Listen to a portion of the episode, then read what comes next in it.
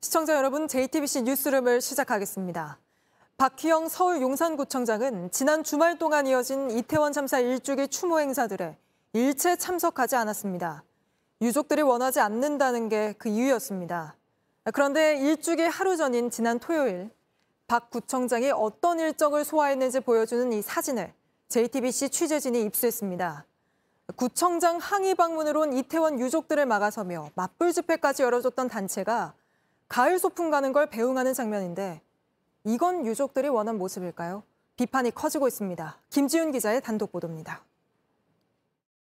관광버스 앞에 사람들이 모여 있습니다. 가장 오른쪽 한 여성이 서 있습니다.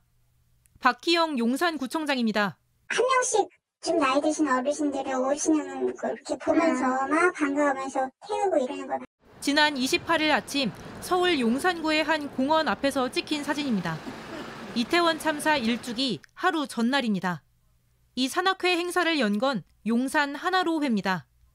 이 단체는 지난 8월 용산구청 앞에서 유가족은 무법자들이라는 현수막을 내걸었습니다. 참사 유가족들에게 떠나라고 소리까지 쳤습니다. 지난 6월엔 이 단체의 청년 회장이 이태원 참사를 헬로윈 사고라고 불렀습니다. 7개월째 헬로윈 사고에 의한 과실치사라는 죄명으로 구속 수감 중이신 거 알고 계시죠? 박 구청장을 감싸더니 풀어달라고도 합니다. 우리 박희영 구청장을 마녀 사냥식으로 구속부터 시켜놓고 재판을 진행하고 있습니다. 용산구청은 박 구청장이 행사에 간 건 맞다고 했습니다. 다만 구와는 관계없는 친목 모임으로 인사해달라는 요청에 따른 것뿐이라고 설명했습니다. 박 구청장은 보석으로 풀려난 뒤 1년여 동안 유가족의 면담 요청을 거부했습니다. 그러다 이태원 참사 일주기를 하루 앞두고 유가족을 무법자라고 부르는 단체의 행사엔 참석했습니다. JTBC 김지윤입니다. 보신 것처럼 이렇게 대놓고 박희영 구청장을 옹호한 이 단체. 용산구청의 해명대로 용산구와는 관계없는 친목 모임일지 저희가 이 단체를 추적해봤습니다. 그랬더니 이 단체 회장이 용산 의용 소방대장을 하면서 구청장에게 상을 받는가 하면 이태원 참사 유족을 구청에서 내쫓자는 집회까지 한 사실이 드러났습니다. 이어서 김한수 기자의 단독 보도입니다. 용산구청이 발행하는 소식지입니다. 용산의 영웅 9명이 지난 18일 박 구청장에게 구민 대상을 받았다고 적혀 있습니다. 용산 의용 소방대장이었던 장모 씨도 있었습니다. 주민의 생명과 재산을 지킨 공로를 인정받았다고 적혀 있습니다. 알고 보니 이 사람이 바로 용산 하나로의 회장입니다. 취재진이 직접 찾아가 만났습니다. 처음엔 박희영 구청장이 지난 28일 아침에 오지 않았다고 했습니다. 그러다 사진과 목격자의 말을 전하자 회원들이 야외에 나갈 때 구청장이 와서 인사하는 건 당연한 일이라며 말을 바꿨습니다. 집회를 연 이유에 대해선 자기들이 좋아서 놀다가 사고가 난 거지 우리가 용산에 오라고 했느냐고 말했습니다. 장 씨는 지난 8월 이태원 참사 유가족을 용산구청에서 내쫓자는 집회를 주도하기도 했습니다. 용산구청은 구와는 아무런 상관없는 단체라고 했습니다. 하지만 이 단체 회장의 행적이 드러나면서 해명이 무색하게 됐습니다. JTBC 김한수입니다. 전쟁 소식으로 이어갑니다. 지상전을 확대한 이스라엘이 밤사이 가자지구 북부 일부를 점령하면서 이렇게 18년 만에 이스라엘 국기가 가자 지구에 휘날리는 장면까지 나왔습니다. 급기야 이스라엘이 긴급 요청이라며 주민들 대피를 요구해 대대적인 공격이 임박했다는 분석도 나옵니다. 이러다 주변국들이 전쟁에 뛰어들 거란 우려 역시 커지는데 먼저 정종문 기자가 보도합니다. 한 건물 위에서 병사들이 이스라엘 국기를 흔듭니다. SNS에 올라온 이 영상에 따르면 이스라엘군이 가자지구 북부를 점령한 걸로 보인다고 외신들은 전했습니다. AFP 통신은 이스라엘군 탱크가 가자지구의 중심 도시 가자시티 근처까지 진입했다고 보도했습니다. 이스라엘은 지난 밤에도 땅굴에서 나온 하마스 대원들과 교전 끝에 수십 명을 사살하고 무기 저장고와 은신처 등을 파괴했다고 밝혔습니다. ההתפנות דרומה היא לביטחונם האישי. היום אנחנו מדגישים, זוהי קריאה דחופה. 지상전이 본격화되면서 가자 지구의 인도주의적 위기는 격화됐습니다. 식량이 부족해지자 주민들이 유엔 구호기관 창고를 급습하는 일까지 벌어졌습니다. Wheat flour was taken and other uh, supplies like hygiene kits and cleaning material from our warehouses. This is an indication that people in Gaza have reached a breaking point. 29일 가자 지구로 33대의 구호 트럭이 추가로 들어갔지만 최소 100대가 필요하다는 유엔 요구엔 턱없이 모자랍니다. 한편 한 국제 구호 단체는 지난 3년간 전쟁으로 숨진 어린이 통계를 분석한 결과 지난 3주간 가자 지구에서 숨진 어린이가 3천 명을 넘어 전 세계 다른 분쟁 지역에서 1년간 숨진 어린이들을 모두 더한 숫자보다 크다고 밝혔습니다. JTBC 정종문입니다. 이스라엘은 일단 긴 사각형 모양인 가자지구 정가운데를 차단해 가자를 남북으로 나누는 작전에 들어간 걸로 보입니다. 9년 전 벌인 지상전에서 민간인만 수천 명 희생시킨 경험을 토대로 새로운 작전을 짠 걸로 보이는데 지상전이 어떻게 흐를지 이도성 기자가 짚어드리겠습니다. 가자지구는 이스라엘 남서쪽에 자리 잡고 있습니다. 이스라엘군은 현지 시간 지난 26일부터 북쪽 해안선을 따라 병력을 진격시켰습니다. 불도저로 가자지구 장벽을 무너뜨리고 탱크 부대가 진입한 건데요. 이 지중해와 인접한 해안가를 따라 가자시티 방향으로 내려갔습니다. 이렇게 바닷가 옆으로 이 탱크가 줄지어 이동하는 사진도 직접 공개했습니다. 이 가자지구 북부만이 아닙니다. 이 하루 전엔 가자지구 동쪽 장벽으로 진입했습니다. 외신들에 따르면 이스라엘군이 중부 지역에 임시 거점을 확보했다고 하는데요. 이 위아래로 긴 직사각형 모양인 가자지구 가운데를 차단을 해서 남북으로 양분해 대응하려는 시도로 분석됩니다.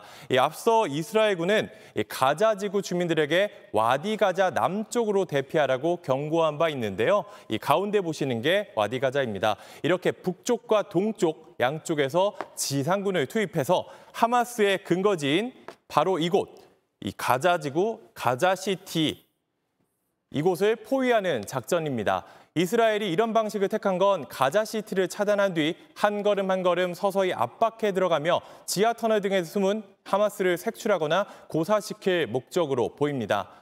2014년 병력 6만여 명을 대거 투입해 하마스와 전면전을 한 적이 있는데 민간인만 수천 명 사망하고 정작 하마스는 제거하지 못한 것도 이번 작전의 이유입니다. 외신은 이번에도 하마스 무장대원 수만 명이 땅굴 속에 각종 탄약과 서너 달은 버틸 수 있는 식량, 물 등을 비축하고 있다고 한 만큼 이스라엘 측도 여러 달에서 1년은 걸릴 거라고 전망하기도 했습니다. JTBC 이도성입니다. 끝내 지상전에 돌입한 이스라엘에 대한 반발도 확산하고 있습니다. 러시아에선 이스라엘에서 온 여객기가 공항에 들어오자 이스라엘인을 잡겠다며 시위대가 공항을 습격하는 일까지 벌어졌습니다. 이 소식은 김재현 기자입니다. 팔레스타인 국기를 든 시위대가 출입문을 부수고 공항 청사로 들이닥칩니다.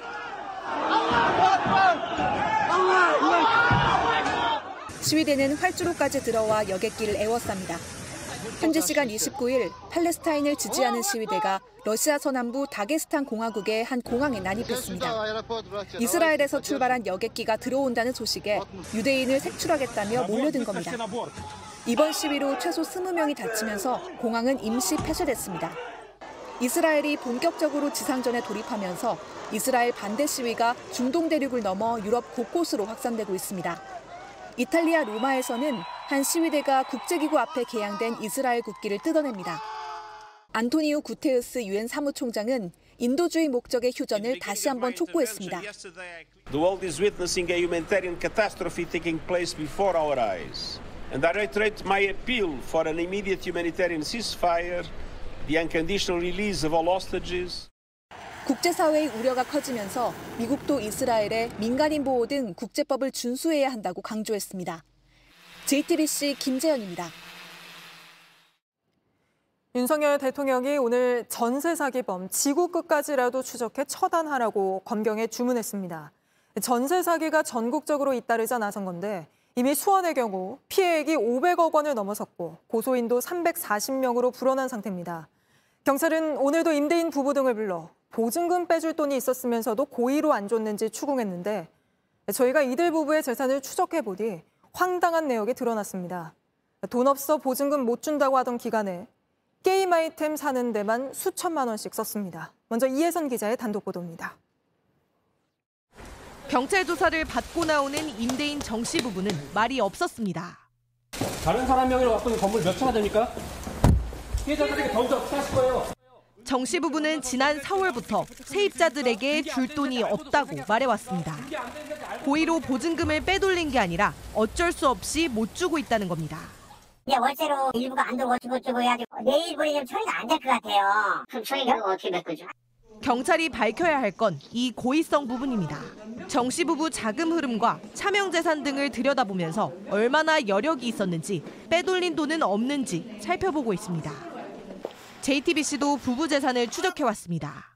정 씨 돈 흐름에서 특이한 점이 발견됐습니다. 정 씨는 올해 3월에서 9월까지 온라인 게임 아이템을 사는데 4,700만 원을 썼습니다. 9월 한 달 동안에만 마트 상품권에 4,800만 원을 쓰기도 했습니다. 그 게임 좋아해요. 근데 거기에 무기 하나가 뭐, 뭐 1억씩 하고 그거를 뭐 온라인상에서 사고 판다고는 하는데 경찰은 정 씨 부부가 태양광 사업 등 다른 사업에도 수억 원씩 투자한 점에도 주목하고 있습니다. JTBC 이혜선입니다. JTBC는 임대인 정 씨가 차명으로 부동산 법인과 건물을 보유하고 있다는 사실도 새롭게 확인했습니다. 차명이다 보니 아직 자신이 정 씨의 건물에 사는 걸 모르는 피해자도 많을 걸로 보입니다. 저희가 파악한 차명으로 의심되는 세대만 100세대가 넘습니다. 계속해서 이은진 기자가 단독 보도합니다. JTBC는 임대인 정모 씨가 숨겨놓은 재산을 추적해왔습니다. 지난 4월까지 친척 명의로 돼 있던 한 법인에 주목했습니다. 이 법인이 소유한 경기 수원시 7층짜리 건물로 찾아가 봤습니다. 와서 계약을 했었어요. 사장이라는 것도 알고 있었고 2년 전 전세로 들어온 세입자. 당시 건물주는 다른 사람이었지만 다들 진짜 주인은 정 씨라는 걸 알고 있었다고 했습니다.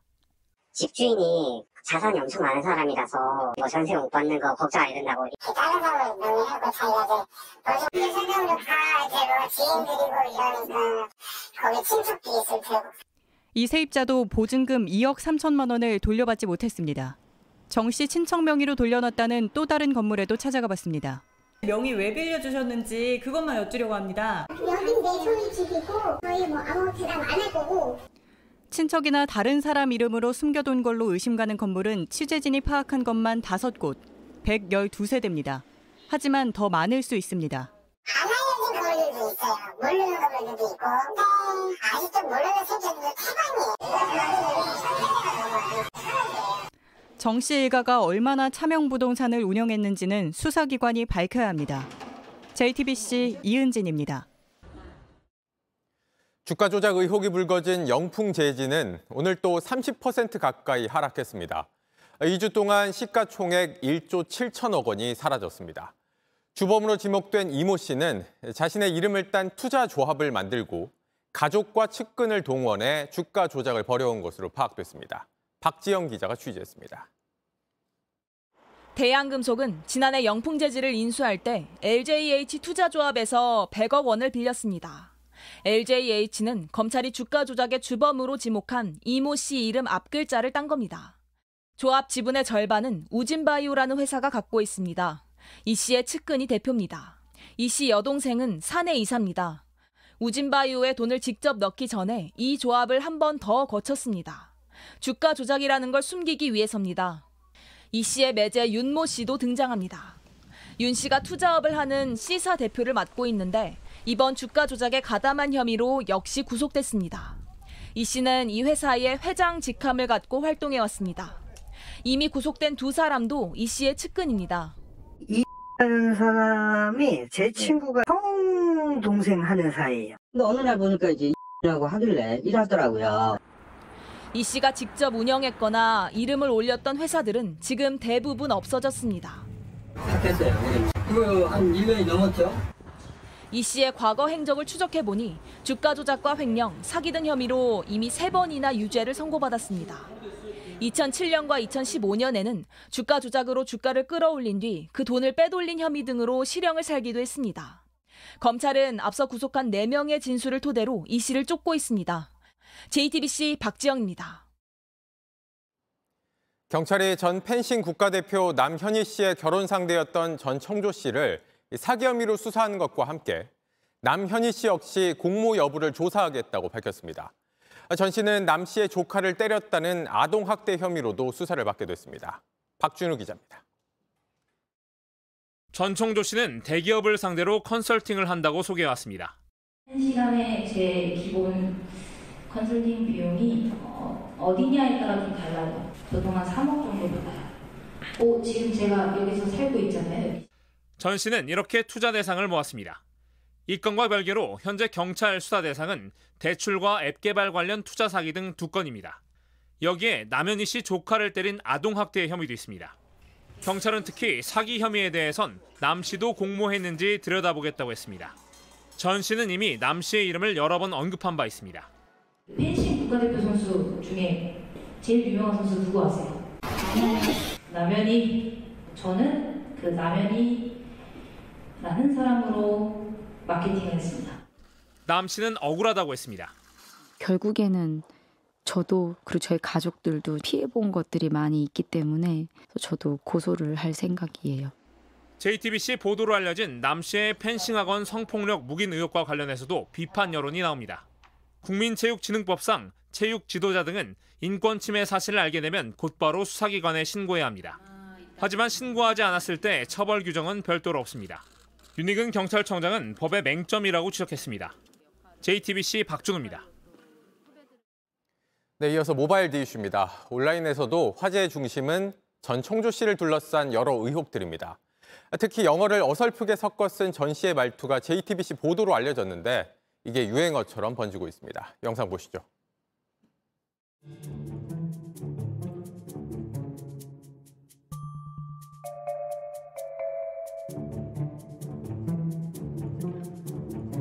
대주주라던 전 씨는 남현희 씨를 자신의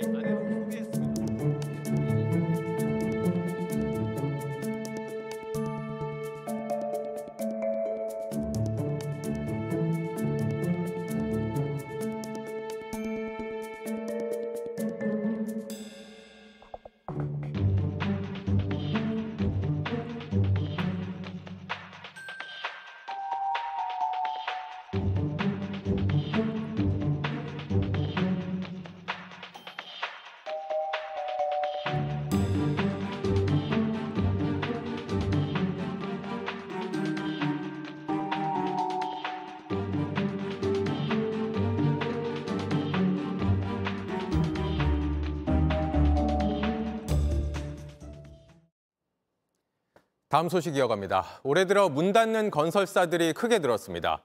금리는 높은데 원자재 가격도 오르면서 하루 1.4개골, 매, 매일 한두 곳씩은 사업을 접고 있는 겁니다.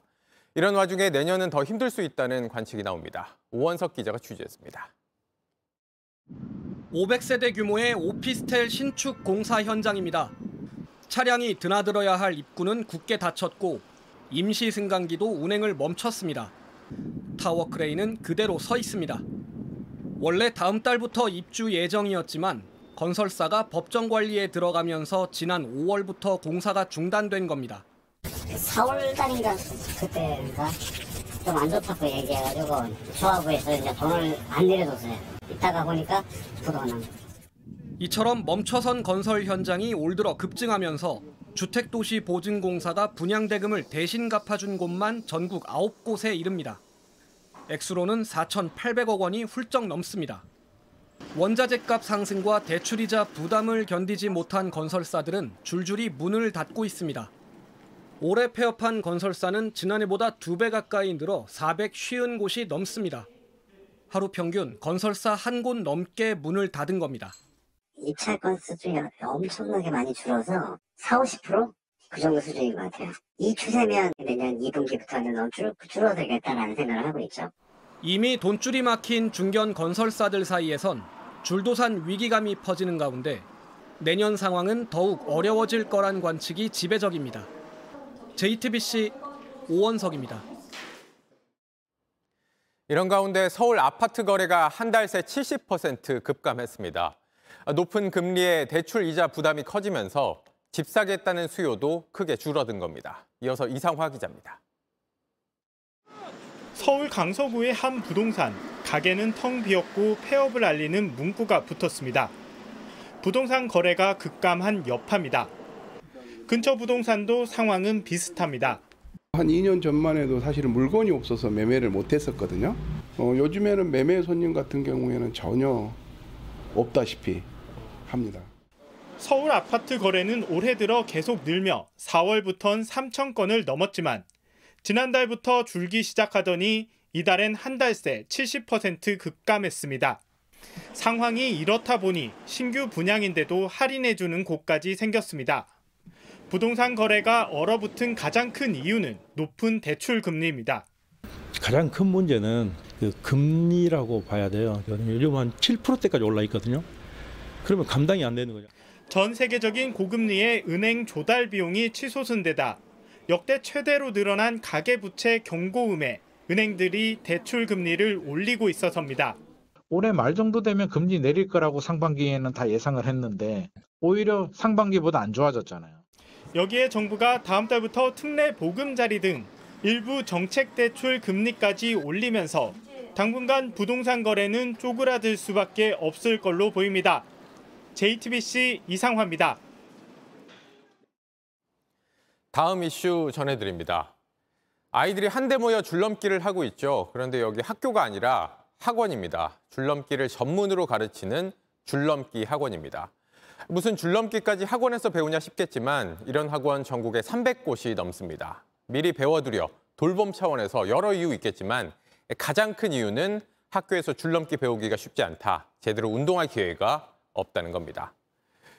우리 아이들 운동 부족이란 지적 하루 이틀 일이 아니죠. 세계보건기구 WHO는 청소년들 매일 1시간 이상 운동하라고 권고합니다. 4년 전 조사에서 이걸 못 지킨 비율 한국이 146개 나라 중에서 가장 높았습니다. 이후 코로나 시기까지 겪었으니 상황이 크게 달라지지 않았겠죠. 이 때문에 정부가 학교 체육 시간을 크게 늘리겠다는 계획을 내놨습니다. 특히 초등학교 1, 2학년들부터 지금보다 더 뛰어놀게 하겠다는 방침입니다. 임예은 기자가 취재했습니다. 초등학생 자녀의 운동 부족은 학부모들의 큰 걱정거리입니다. 특히 코로나19 이후 체력이 크게 약해졌다는 얘기가 자주 들립니다. 체력은 국력이라고 공부라든지 다른 활동을 하더라도 가장 기초적인 거는 체력이라고 생각이 들거든요. 운동장에서 뛰어놀 수 있는 기회가 많이 부족했거든요. 정부가 앞으로 학생들의 체육 수업 시간을 확대합니다. 지금까지 초등학교 1, 2학년 저학년 학생들은 2년간 총 80시간의 체육 활동을 해왔습니다. 그런데 앞으로는 이를 대폭 늘려 최대 144시간까지 체육 활동을 하게 됩니다.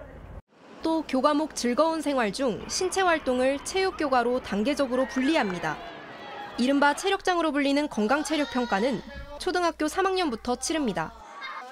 청소년의 비만은 늘고 체력은 약해졌다고 판단했기 때문입니다. 실제 지난해 비만 학생 비율은 3년 전에 비해 5%포인트 가까이 올랐습니다. 체력이 약한 4, 5등급 비율도 비슷하게 높아졌습니다. 중학교와 고등학교도 일부 달라집니다. 중학교 학생들의 학교 스포츠 클럽 활동 시간을 약 30% 확대하는 방안을 추진합니다. 고등학교에서도 체육교과 필수 이수 학점이 충실히 운영될 수 있도록 지원하는 이외에도 일부 학교들은 수업 전 구슬땀을 흘린 뒤 1교시를 시작하는 체육 프로그램을 만들기로 했습니다. JTBC 임예은입니다. 우리나라 사람들 술 얼마나 마시는지 살펴본 연구 결과가 나왔습니다. 자주 많이 마시는 사람 비율은 과거보다 줄긴 했는데 20대, 30대 여성들의 음주율은 오히려 늘었다고 합니다. 왜 그런 건지 강나현 기자가 보도합니다. 자, 저거 한 잔씩 받으시고요. 자, 그 또 좋은 얘기 하려고 모인 좋은 자리니까. 자. 산으로 가실래요? 병으로 가실래요? 우리나라에선 대체로 남자는 4, 50대, 여자는 20, 30대가 술을 가장 많이 먹습니다. 다만 최근 10년 사이 남성의 음주율은 줄어든 반면 여성의 음주율은 늘었습니다. 맛있는 거 먹으면은 한잔 할까 이렇게 생각나기도 하니까 자연스럽게 먹게 되는 경우가 많은 것 같아요. 자리마다 평균 5잔에서 7잔을 일주일에 두 번 이상 마시는 고위험 음주율도 남성은 줄고 여성은 늘었는데 20, 30대 비율이 가장 높았습니다. 여성의 음주에 대한 사회 부정적 인식이 줄어들고 이를 겨냥한 주류업계의 마케팅이 영향을 미친 것으로 풀이됩니다. TV 같은 데서도 사실 많이 마시는 장면들을 방송을 하잖아요. 안 마시는 게 이상한 분위기도 좀 있는 것 같고. 술을 조금만 마셔도 얼굴이 빨개지는 알코올 홍조증은 10명 가운데 4명꼴로 이 가운데 10%는 고위험 음주를 하고 있었습니다. 질병청은 이런 증상이 있는 사람은 식도암 등에 걸릴 위험이 높아질 수 있다고 경고했습니다. 술이 들어오면 안 돼 하고 이렇게 그 거부 반응을 일으키는데도 불구하고 정상적이고 바람직한 거다라고 하는 사회적 믿음이 있으니까 음주는 건강에 큰 위협이 되는 만큼 위험 요소를 정부가 제대로 전달하는 창구를 만들어야 한다는 지적입니다. JTBC 강나현입니다. 국민의힘 김기현 대표가 경기도 김포시를 서울로 편입하는 방안을 당론으로 추진하겠다고 밝혔습니다. 수도권 민심을 잡기 위한 행보로 보이는데 대통령실이나 지자체와 어떤 사전 협의 없이 꺼낸 약속이었습니다. 당내에서조차 비판이 나옵니다. 강희연 기자입니다. 김기현 국민의힘 대표가 경기도 김포시를 찾아 교통대책 간담회를 열었습니다. 김포시는 이른바 지옥철로 불리는 김포 골드라인을 비롯해 교통난 문제가 심각한 상황입니다. 이 자리에서 김 대표는 예정에 없던 약속을 꺼냈습니다. 생활권, 뭐 통학권 이런 것들을 봐서 서울시하고 같은 그 생활권이라고 한다면 서울시에 편입하는 것을 우리 당은 어, 앞으로 그렇게 당론을 정하고 경기도가 경기북부 특별자치도 설치를 추진하는 가운데 김포시 일각에선 경기북도가 아닌 서울시로 편입되는 게 교통난에서는 물론 재정적으로도 유리하다는 주장이 나오는 중입니다. 국민의힘 관계자는 수도권 위기론이 불거지면서 민심을 잡기 위한 민생정책 중 하나라고 설명했습니다. 하지만 당장 수도권 의원들조차 총선 득표 전략에 맞지 않다거나 수도권 위기론의 근본 해결책이 될 수 없다면서 비판 목소리를 냈습니다. 정부나 지자체와 사전 협의 없이 꺼낸 즉흥적 대책 아니냐는 지적도 나왔습니다. 대통령실 고위 관계자는 관련 내용을 검토한 적 없다고 밝혔고 오세훈 서울시장 측도 사전 논의는 없었다고 했습니다. 야당도 뜬금없단 반응입니다. 굉장히 뜬금없는 발표였다. 그리고 이런 행정구역 개편은 신중하게 검토할 사항이다. 김포를 서울에 편입하려면 특별법 개정이 필요해 과반 의석인 민주당 협조가 필수적이지만 민주당은 같은 당 김동연 경기지사가 반대한다는 점을 들어 부정적 입장을 내비쳤습니다. JTBC 강현입니다. 국민의힘 혁신위원회가 첫 공식 일정으로 광주 5.18 묘역을 찾았습니다. 당의 변화를 위한 개혁 드라이브의 일환입니다. 하지만 인유한 위원장의 영남 중진 차출론이나 대사면을 두곤 벌써부터 공개적으로 반발이 터져나왔습니다. 유정화 기자입니다. 검은 정장 차림의 인유한 혁신위원장은 혁신위원 전원과 함께 광주 5.18 묘역을 참배했습니다. 헌화한 뒤 무릎을 꿇고 묵념했고 5.18 당시 시민군의 통역을 맡았던 경험도 다시 새겼습니다. 광주 민주화 운동은 민주주의를 발전시키는 데 큰 업적이었습니다. 용서는 하되 하되 잊지 말자. 인 위원장은 어제도 이태원 참사 추도식에 참석했는데 호남과 중도 세력을 포용하기 위한 행보로 풀이됩니다. 그런데 인 위원장의 이딴 발언은 벌써부터 당내 반발에 부딪히고 있습니다. 특히 영남권 중진 의원들의 수도권 출마를 요구하는 이른바 낙동강 하류 세력 발언에 대해선 사과해야 한다는 주장까지 나왔습니다. 잡아놓은 고기 취급하는 격이라는 인식을 가지는 거예요. 해당에 각각에 대한 그런 운동이다. 거기에 대해서 정중하게 사과하는 게 맞다. 수도권 차출 대상자로 거론되는 김기현 대표도 민감한 듯 말을 아꼈습니다. 혁신에서 아직 제안을 해온 바가 없어서요. 제안을 정식으로 해오면 말씀드릴 기회가 있습니다. 인 위원장은 특정 인물을 거명한 건 아니라고 했습니다. 혁신위는 또 1호 안건으로 이준석 전 대표와 홍준표 대구시장 등의 징계를 해제하는 대사면을 지도부에 건의하기로 의결했는데 정작 당사자들마저 접근이 잘못됐다며 반발하고 있습니다. JTBC 유정화입니다. 중국에선 리커창 전 총리의 고향 등에 추모 꽃다발이 이렇게 산처럼 쌓이고 있습니다. 이런 추모 열기가 자칫 반 시진핑 시위로 흐를 걸 우려한 중국 정부는 급기야 수도 베이징에선 일주일간 공개 행사를 하지 못하도록 했습니다. 베이징에서 박성훈 특파원이 보도합니다. 도로가 통제되고 경계가 삼엄한 가운데 리커창 전 총리의 유해가 베이징 시내로 운구됩니다. 중국 관영 언론은 운구 장면을 공개하지 않았습니다. 대학가를 비롯해 베이징에선 오는 3일까지 일주일간 공개 행사도 금지된 상태입니다.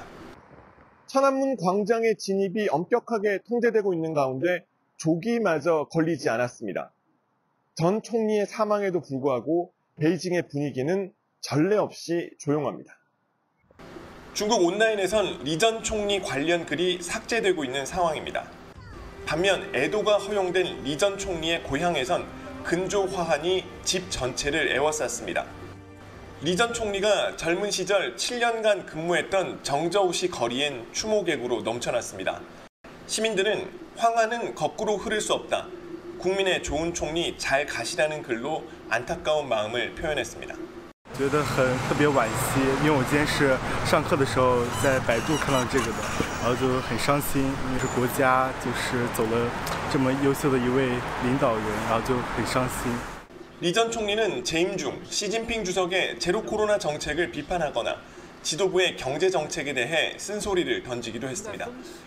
이 때문에 중국 당국은 시 주석에 대한 비판 여론이 커질 것을 우려해 리 전 총리에 대한 추모 움직임을 통제하려는 것 아니냐는 분석이 나오고 있습니다.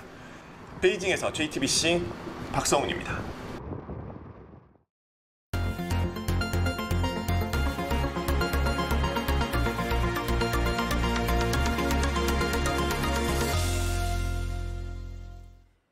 충남 서산에는 식당도 마트도 약국도 없는 섬마을이 있습니다. 그래서 필요한 게 있으면 배를 타고 육지로 나가야만 했는데 더 이상은 아니라고 합니다.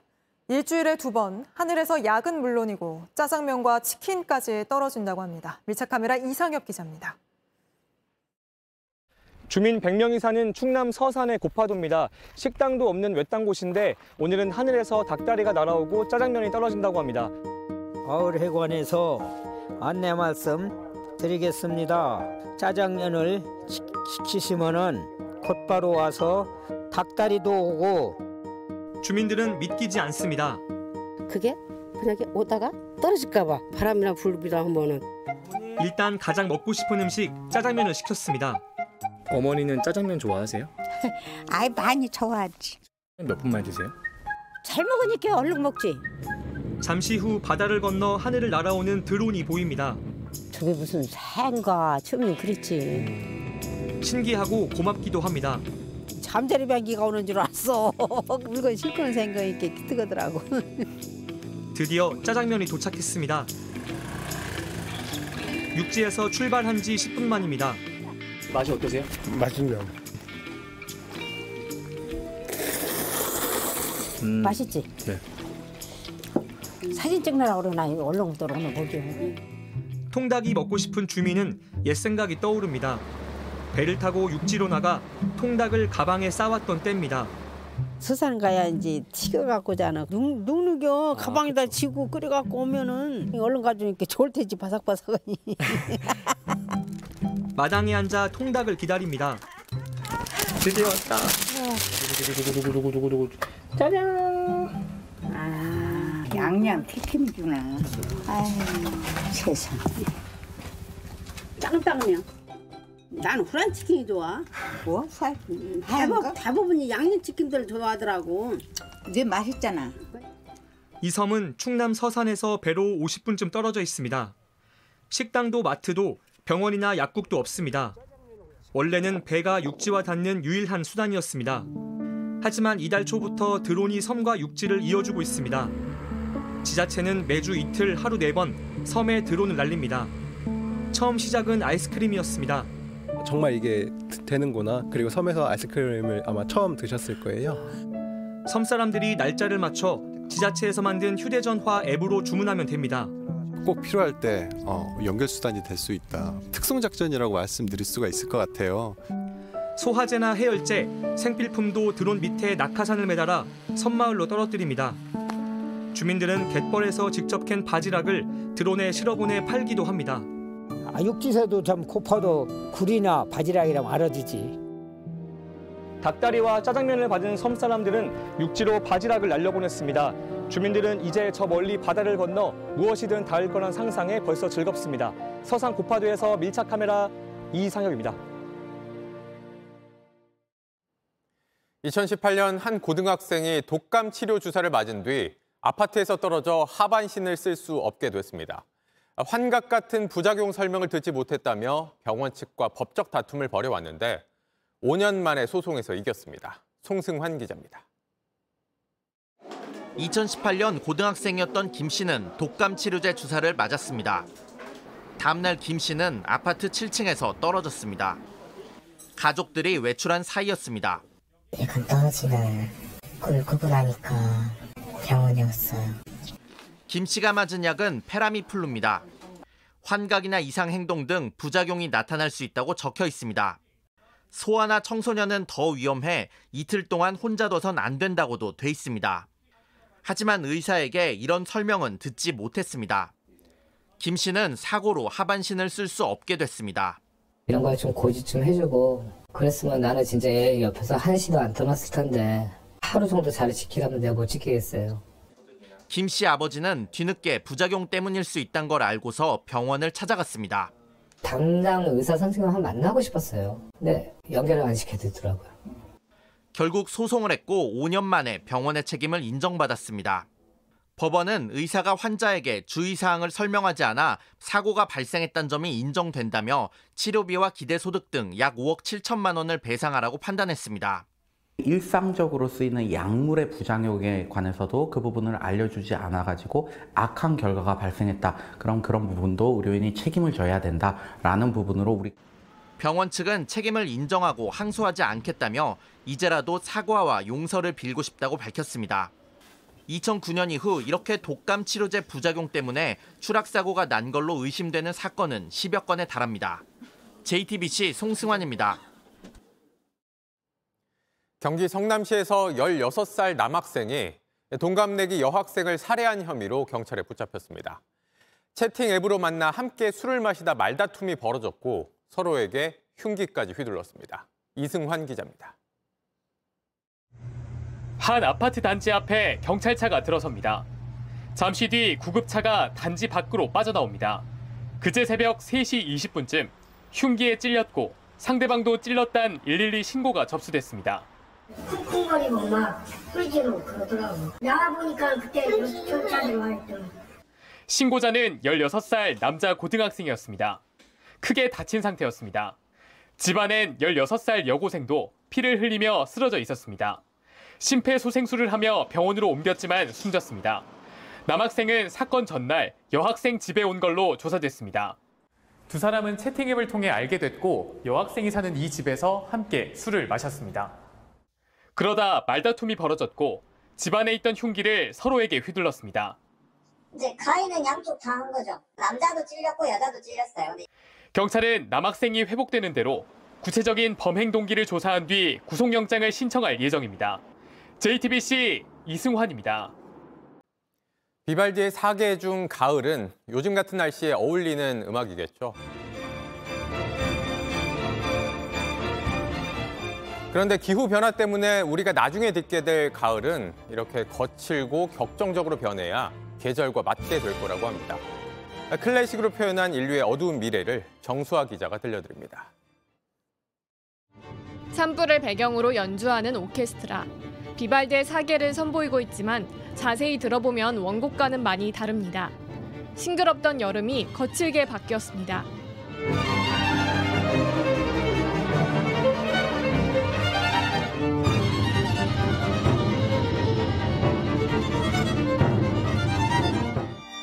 스페인의 한 작곡가가 비발디의 사계를 편곡한 건데 생명체는 사라지고 기온은 점점 올라가는 지구를 보여주려는 시도입니다. Creo que Vivaldi hubiera sido muchísimo, muchísimo más agresivo y descarnado. 유럽을 휩쓴 산불과 가뭄을 표현하려 불협화음을 넣었고 원곡엔 없는 전자음과 타악기도 썼습니다. 우리나라에서도 비슷한 시도가 있습니다. 27년 뒤 대전의 가을은 어둡고 음울한 소리가 가득합니다.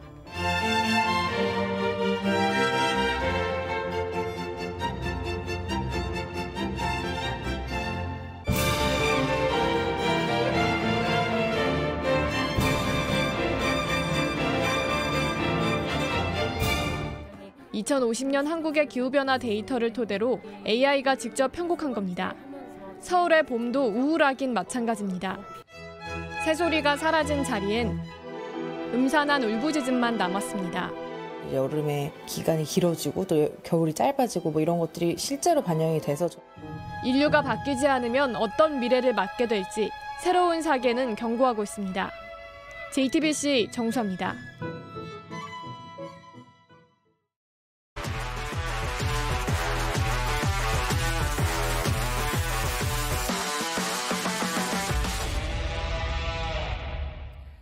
뉴스입니다. 이 유니폼이 토트넘 팬들의 심금을 울렸습니다. 팀을 무패 행진으로 이끈 실력에 세상을 떠난 코치를 잊지 않는 그 마음까지 더해지면서 지금 프리미어리그는 손흥민의 품격으로 채워지고 있습니다. 오선민 기자입니다. 존슨이 왼쪽에서 넘긴 공을 손흥민이 가볍게 밀어넣어 골망을 흔듭니다. 팀을 승리로 이끄는데 슛 한 개면 충분하다는 걸 보여줬는데 가장 착한 선수라는 수식어까지 뒤따른 건 이 장면 때문입니다. 토트넘이 2대 0으로 앞선 후반 23분 상대 선수가 쓰러져 경기가 잠시 중단된 사이 의료진에게 물을 빌린 손흥민이 한 모금 마신 후 주심에게도 권한 겁니다. 눈길을 끈 마음 씀씀이는 이뿐만이 아닙니다. 찰칵 세리머니 대신 검은 원장에 입을 맞추며 지난해 백혈병으로 갑작스레 세상을 떠난 벤트로네 코치를 추모했던 손흥민은 최근엔 조용히 일주기를 챙긴 것으로 알려졌습니다. 아들처럼 생각해줘서 감사했다는 애틋한 마음을 적은 유니폼을 가족들에게 전했습니다. 인터뷰 후에 두 손으로 마이크를 내려놓는 정중한 모습까지 주목받으며 카메라 앞과 뒤를 막론하고 박수받은 손흥민이지만 BBC가 뽑는 이주의 팀엔 연달아 이름을 올리지 못했습니다. 팀의 무패 행진을 이끌고 두 경기 연속골을 기록했지만 지난주에 이어 또 한 번 손흥민을 외면하면서 의문을 자아냈습니다. 반면 2주 연속 중앙 공격수 부문에 선정된 홀란은 맨체스터 더비에서 골 2개, 도움 1개를 추가하며 두 자릿수 득점에 먼저 도달했습니다. 득점 공동 2위 손흥민과 살라보다 3골 앞서게 됐습니다. 맨유 레전드 박지성이 지켜본 가운데 맨시티는 맨유를 3대 0으로 꺾었습니다. JTBC 오선민입니다. 지난 주말 프로축구에선 교체 과정에서 실수가 발생해 12명이 경기를 뛰는 황당한 일이 벌어졌습니다. 심판의 실수다, 몰수패를 해야 한다. 여전히 옥신각신인데 오늘 이를 두고 회의가 열렸습니다. 어떤 이야기가 오갔는지 최종혁 기자가 취재했습니다. 다리를 부여잡은 김용환이 일어나지 못하자 포항은 신광훈을 교체 투입합니다. 김용환이 카트를 타고 나간 뒤 재개된 경기. 잠시 후 주심은 김기동 감독을 불렀고 이내 7번 김인성을 벤치로 불러들였는데 모두 어리둥절한 표정입니다. 대기심이 받은 교체 명단엔 부상당한 3번 김용환이 아닌 7번 김인성이 적혀 있었고 교체 보드도 7번이었던 겁니다. 하지만 김인성은 그라운드를 누볐고 피치를 나간 김용환도 기록상으론 교체된 게 아니라 약 6분간 12명이 뛰는 황당한 상황이 벌어진 겁니다. 상대팀 전북은 규정 위반이고 교체돼 나갔어야 할 김인성은 자격 없는 선수가 경기에 뛴 것이라며 연맹에 이의를 제기했습니다. 규정 위반이 맞다면 0대3 몰수패가 되는데 포항은 명단을 잘못 적은 실수는 맞지만 교체 권한은 심판에게 있다고 주장합니다. 모든 교체는 심판진들의 주도하에 심판진들의 관리하에 반드시 이루어져야 된다라고 명시가 되어 있고 저희가 7번 아웃, 17번 인으로 기재를 했는데 어, 7번 아웃을 확인하지 않으시고 17번을 인을 시키셨기 때문에 오늘 회의를 열고 구단과 심판진 등 입장을 들은 연맹은 해외 사례 등을 검토한 뒤 이번 주 내에 결론 내리기로 했습니다. 이날 무승부로 승점 1점씩 챙긴 포항과 전북. 몰수패 인정 시 전북이 승점 2점을 더 얻게 돼 막판 상위권 순위 싸움에 변수가 될 수도 있습니다. JTBC 최종혁입니다. 프랑스 리그안 경기를 앞두고 팬들의 폭력 사태가 벌어져 감독이 다치고 경기가 취소되는 일이 발생했습니다. 마르세유로 원정을 온 리옹 선수단 버스에 홀리건들이 돌과 맥주병, 폭죽을 던졌습니다. 때문에 유리창이 깨지고 버스에 타고 있던 리옹의 그로소 감독이 다쳤는데요. 유리 파편에 얼굴이 찢어져 응급 조치를 취했습니다. 6만 5천 명이 기다리던 경기는 피해 구단의 요청으로 취소됐고 홀리건 7명이 경찰에 체포됐습니다. 세계 신기록보다 11분이나 빨리 결승선에 도착한 페루의 가르시아 선수. 하지만 표정이 시큰둥합니다. 참가 선수 12명 모두 줄줄이 기록을 단축시켰는데도 전혀 기뻐하질 않죠. 알고 보니 20km 코스가 잘못 설계돼 3km나 짧았던 겁니다. 어쩐지 선수들은 뛰면서 이미 뭔가 이상하다고 느꼈다는데요. 주최 측은 뒤늦게 사과하며 기록은 인정할 수 없지만 순위는 인정하겠다고 밝혔습니다. 삐약이 신유빈 선수하면 민첩한 스매싱이죠. 오늘은 수비로 상대 선수의 이런 반응을 끌어냈습니다.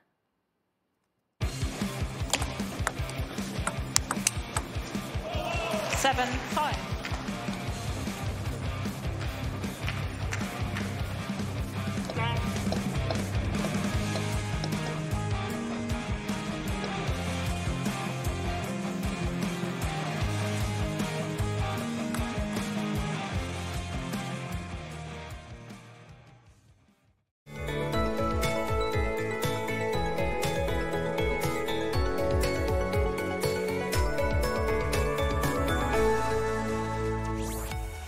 가을이 점점 깊어지고 있습니다. 울긋불긋 단풍잎도 예쁘게 물들고 있는데요. 내일도 예년 기온을 웃돌면서 가을을 만끽하기 좋겠습니다. 내일은 아침 기온이 오늘보다 2도가량 오르겠고요. 한낮에도 21도까지 오르겠습니다. 다만 하루 사이에도 낮과 밤의 기온 변화가 크겠습니다. 10도 안팎의 일교차는 주의하셔야겠습니다. 쾌청했던 오늘과 달리 내일 중서부 지역은 오전 한때 미세먼지 농도 나쁜 단계 보이겠고요. 내륙은 오전까지 안개가 짙겠습니다. 내일 전국 하늘 대체로 맑겠고 강원 영동은 바람이 강하게 불겠습니다. 내일 아침 기온 청주, 광주 10도, 대구 9도 예상되고요. 한낮에는 강릉 24도, 전주 22도, 창원, 부산 23도까지 오르겠습니다. 이번 주는 비 예보가 많이 들어 있습니다. 수요일과 금요일 중부에 비 소식 있겠고요. 주말에도 전국적으로 비구름이 지나겠습니다. 날씨였습니다. 뉴스룸 저희가 준비한 소식은 여기까지입니다. 시청해주신 여러분 고맙습니다.